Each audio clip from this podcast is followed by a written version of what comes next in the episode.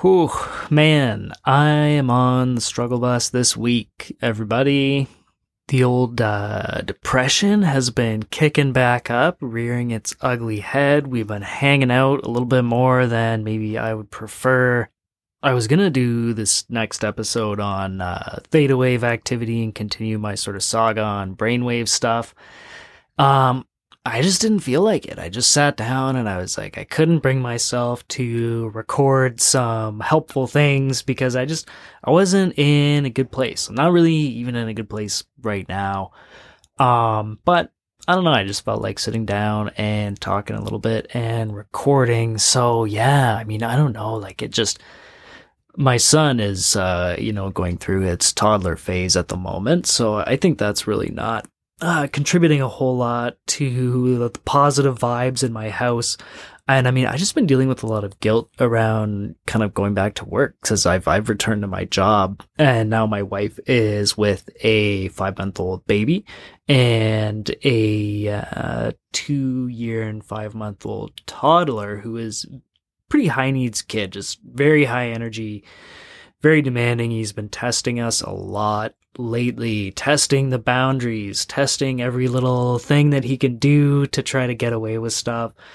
Uh, I mean, I'm laughing about it now, thinking back, but I mean, oh, he just he he really aggravates me. So I'm I'm gonna be trying to figure out some stuff around how to negotiate better with toddlers because I think I think the way I approach him maybe isn't um necessarily always the most helpful. I have been trying really to, to regulate my mood around him and, and try to bring as much of my best self as I can to the table. So, you know, even though I've been waking up feeling like really low mood the last few days and, and in the mornings especially is when I'm I struggle the most, I find to feel good. And that's when my son is up and has energy and he's ready to go. So I, I have been really working on committing to staying present with him and trying to bring some positive vibes in the morning, trying to be the best version of myself, even if I don't feel good.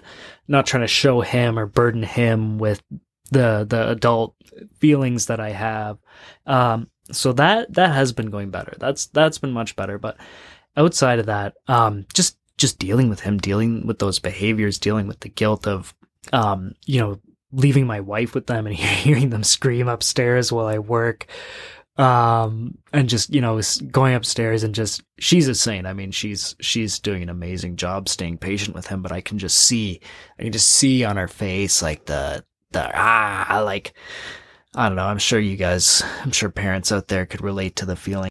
Not wanting to you know actually strangle your kids but maybe maybe wanting to strangle your kids a little bit just a little once in a while you know but that's another big piece of it that I'm I'm trying to recognize, right? Is like when I'm when I'm feeling good, things aren't as much of a struggle. Like it's things just go well. And even if my son is having a bad day, I can I can kind of handle them better. I have more patience, I have more energy, I have more flexibility.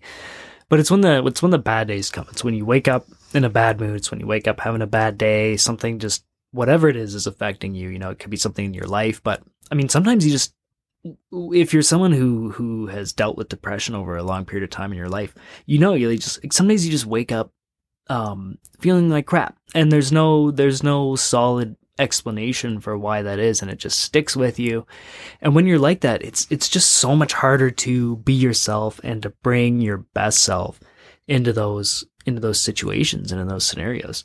And I mean, the weight of this has just been kind of it bleeds into other things. I've been able to control it better with my son, but um, I just find I've been more kind of distant from my wife. Um, I've been struggling a lot to maintain energy at work. I'm still working, but I just, I just like that care, that just like that, you know, caring about things. I, I care and I want to do a good job and, and I have the energy to put my, my best into things. That just hasn't, that hasn't been there. Hasn't been there. It's been a struggle tonight I think it, it really culminated and it's been really brought to the forefront of my attention because um, we've been taking my son to baseball, my older son, my toddler. And I mean, it's kind of a joke. Like the idea that you're going to get toddlers to play any kind of sport in a, a, structured way is, is pretty silly. Like, and, and I mean, I, I had thought it would go fairly well. Like I thought he would, he would participate a little bit, but, um, I mean, you get there. The kid, they, they don't care. They're they're kids, right? The coach is trying to yell at them. You're like, "Oh, let's do this, let's do that," and you know, most of the kids they'll participate a little bit, but then they lose interest. They want to run off and do other things. Um, and my son is definitely by far the least attentive um, participant in the class. So the other kids will at least kind of stand there and sort of attempt some of the stuff, and he will too. But more often than not, ninety percent of the time, he listens for about six seconds to whatever the coach is saying, and then he literally just turns the other way and sprints off. And so, you know, I'm spending this 45 minute class at this baseball diamond with all these people around. Um, and every 10 seconds, I'm, I'm having to sprint off and chase a toddler and stop him from running into a soccer game, stop him from running into a baseball game, stop him from running into a kid who's swinging a baseball bat, stop him from swinging a baseball bat and another kid. Um, and, you know, like, I just, I was getting so frustrated. Like, I just, every time he ran off, I was just getting more and more annoyed. And, like, I just, the people, felt like the people around me were judging me. Um, and I mean, I felt bad because he was having fun, right? Even though he wasn't participating in this stupid baseball game. Um, and even though I felt like it was really dumb to, to try to be participating in this with a toddler that has no interest whatsoever, really. Um, I mean, he loved it. He was in his glory. He he was like smiling and he was running and just just being joyful, playful toddler. And I mean, part of me just felt so awful that like here I am holding all this grudge and being so annoyed at this kid who's just doing joyful things and just having a good time. And I like part of me was still there and like kind of laughed at some points and, and saw the humor in it and the, and the absurdity in it. Um, but then another part of me was just, yeah, just so, so frustrated and so annoyed. And I came home and I was, I was really down on myself because I was like, I felt bad. Like I felt bad that I was so mad at this little kid who was just having a good time.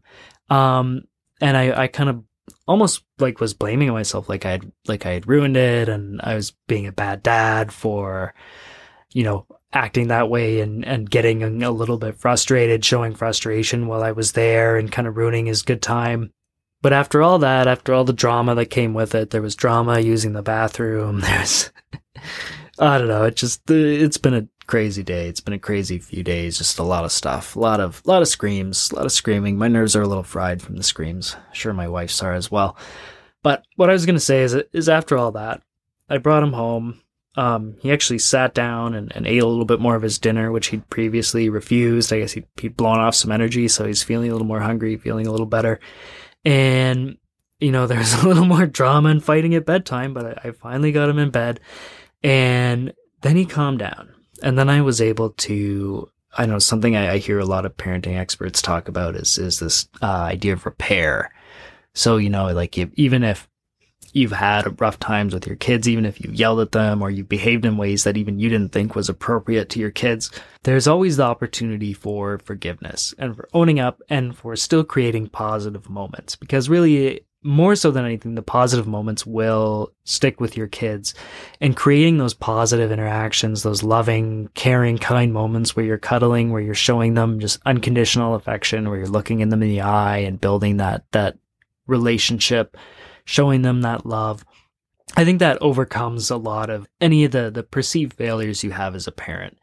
And I mean, I think too, like just sitting down and talking about this, it's it's given me a lot of food for thought around just my own my own thought processes and how they they contributed to this, right? So I think if you can if you can take a moment to kind of reflect back on your experiences and look at them a little more logically, you know, I I would say like I didn't ruin his night he seemed like he actually had a pretty good time. He was calmer afterwards. He he really seemed to have fun. He smiled and laughed through a lot of it. He probably didn't even really notice that much that I was getting frustrated. And probably his memory of it will be of the fun, of the good time.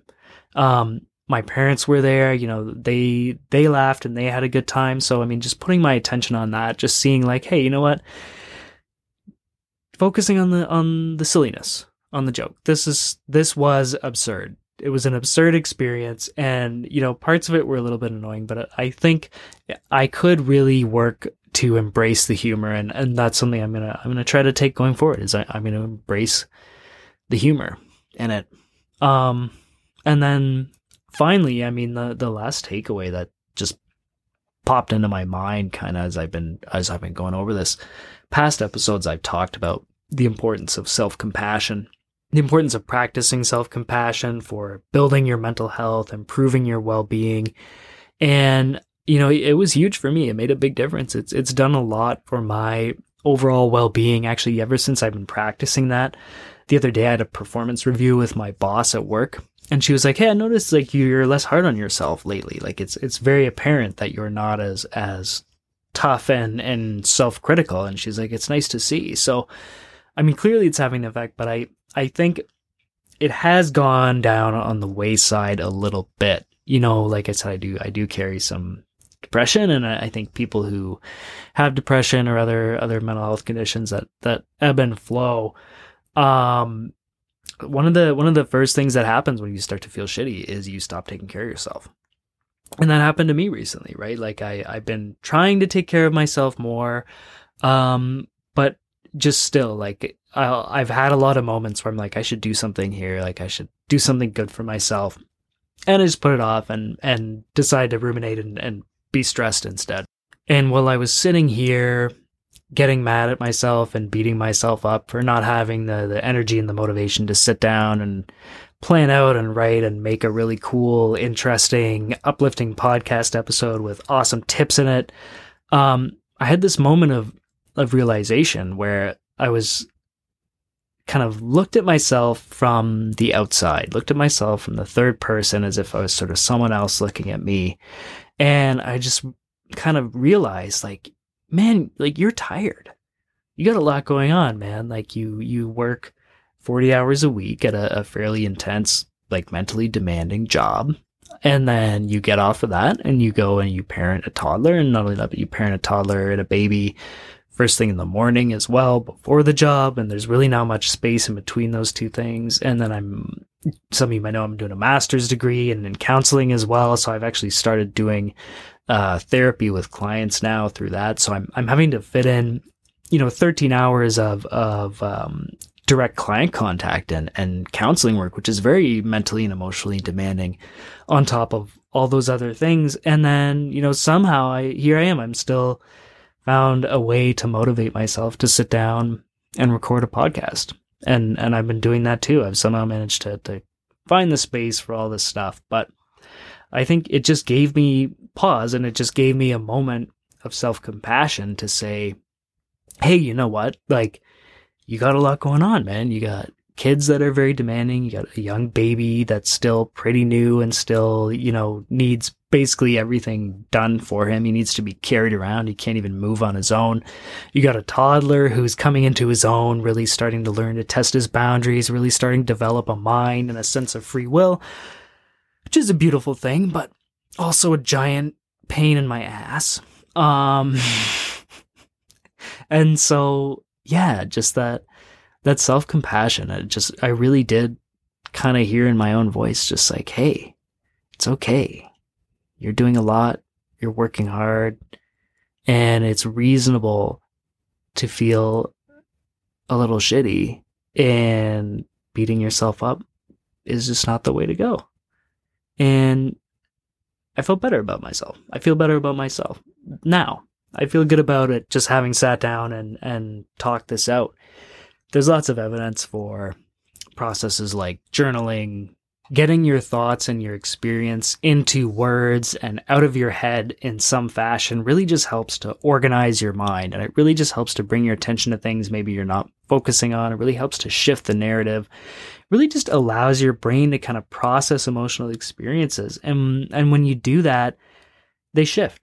They change, new pathways open up, new ideas open up.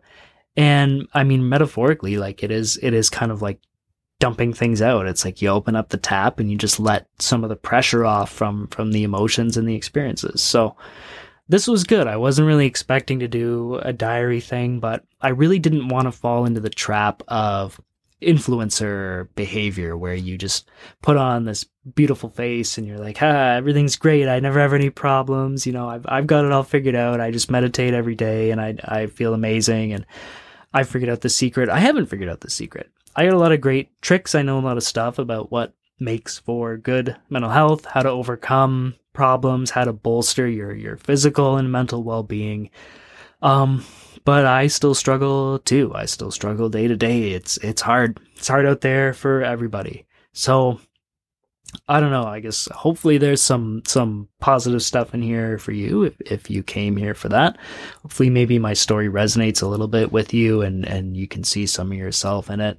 Um but also just hey maybe you feel good for me that uh, i did this for myself and i feel better and maybe there's uh, an opportunity for you to consider implementing journaling or something like that um, i might do this again i don't know we'll see we'll see how i feel about it see how uh, people feel about it but i think it was good it was a pleasure talking to myself uh, and by extension you the audience so Thank you for listening to me sort of vent and blather on about my experiences.